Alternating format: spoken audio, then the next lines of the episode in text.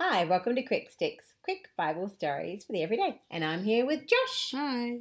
Yesterday, we heard about brave Queen Esther and how she had gone in to see the king, even though if he hadn't lowered his scepter, she would have been killed immediately. But thankfully, he did lower his scepter and he said to her, What can I do for you, even if it's half of my kingdom?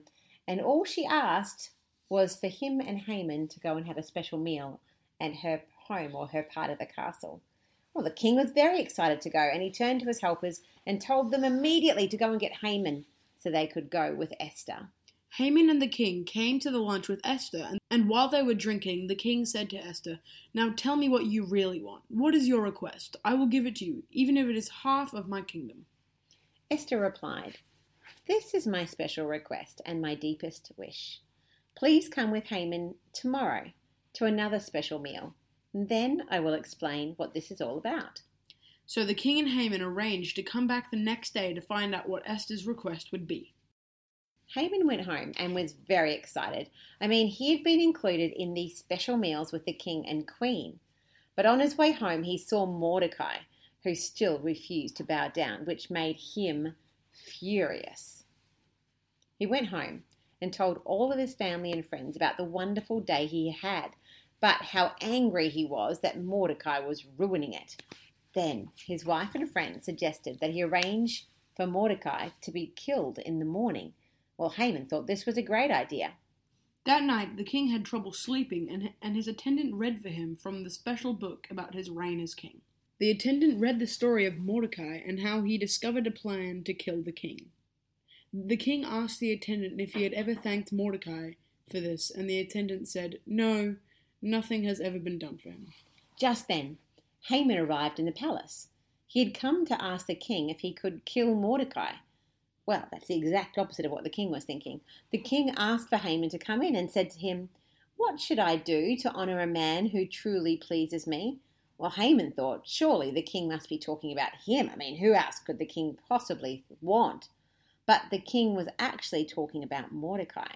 So Haman said to the king, If the king wishes to honor someone, he should bring out one of the king's royal robes as one of one of the horses that the king himself has ridden, with a royal sign on its head. Let the robes and the horse be handed over to one of the king's best officials, and let him see the man whom the king wishes to honor is dressed in the king's robes and led through the city square on the king's horse. They also had to have the official shout as they went, This is what the king does for someone who the king wishes to honour. Excellent, the king said to Haman. Quick, take the robes and my horse, and do just as I have said for Mordecai the Jew, who sits at the gates of the palace. Oh my goodness, that was the exact opposite of what Haman wanted to do. He was very upset. He didn't want to do this for Mordecai, but he could not say no to the king. So Haman had to take the king's own robes and put them on Mordecai, and he had to do everything he had suggested to the king. He had to lead Mordecai through the city square shouting, This is what the king does for someone he wishes to honor. And then he returned back to the palace, and Mordecai went back to the gate, and Haman hurried home, completely embarrassed about what he had been forced to do for the king. When Haman told his wife and his friends about what happened, they said to him, Since Mordecai is Jewish, you will never succeed in your plans against him. It will be deadly for you to continue to try and attack him. While they were talking, the king's helpers came to take Haman to the banquet that Queen Esther had prepared. Whew, what a day! Yeah. Isn't it wonderful that God had prepared a way to honour Mordecai and to make him successful, even on the very day when others were trying to hurt him? God always has a plan to bring us out on top. And the good news is, this is not the end of this plan. We're going to finish off our story tomorrow with the story of Esther.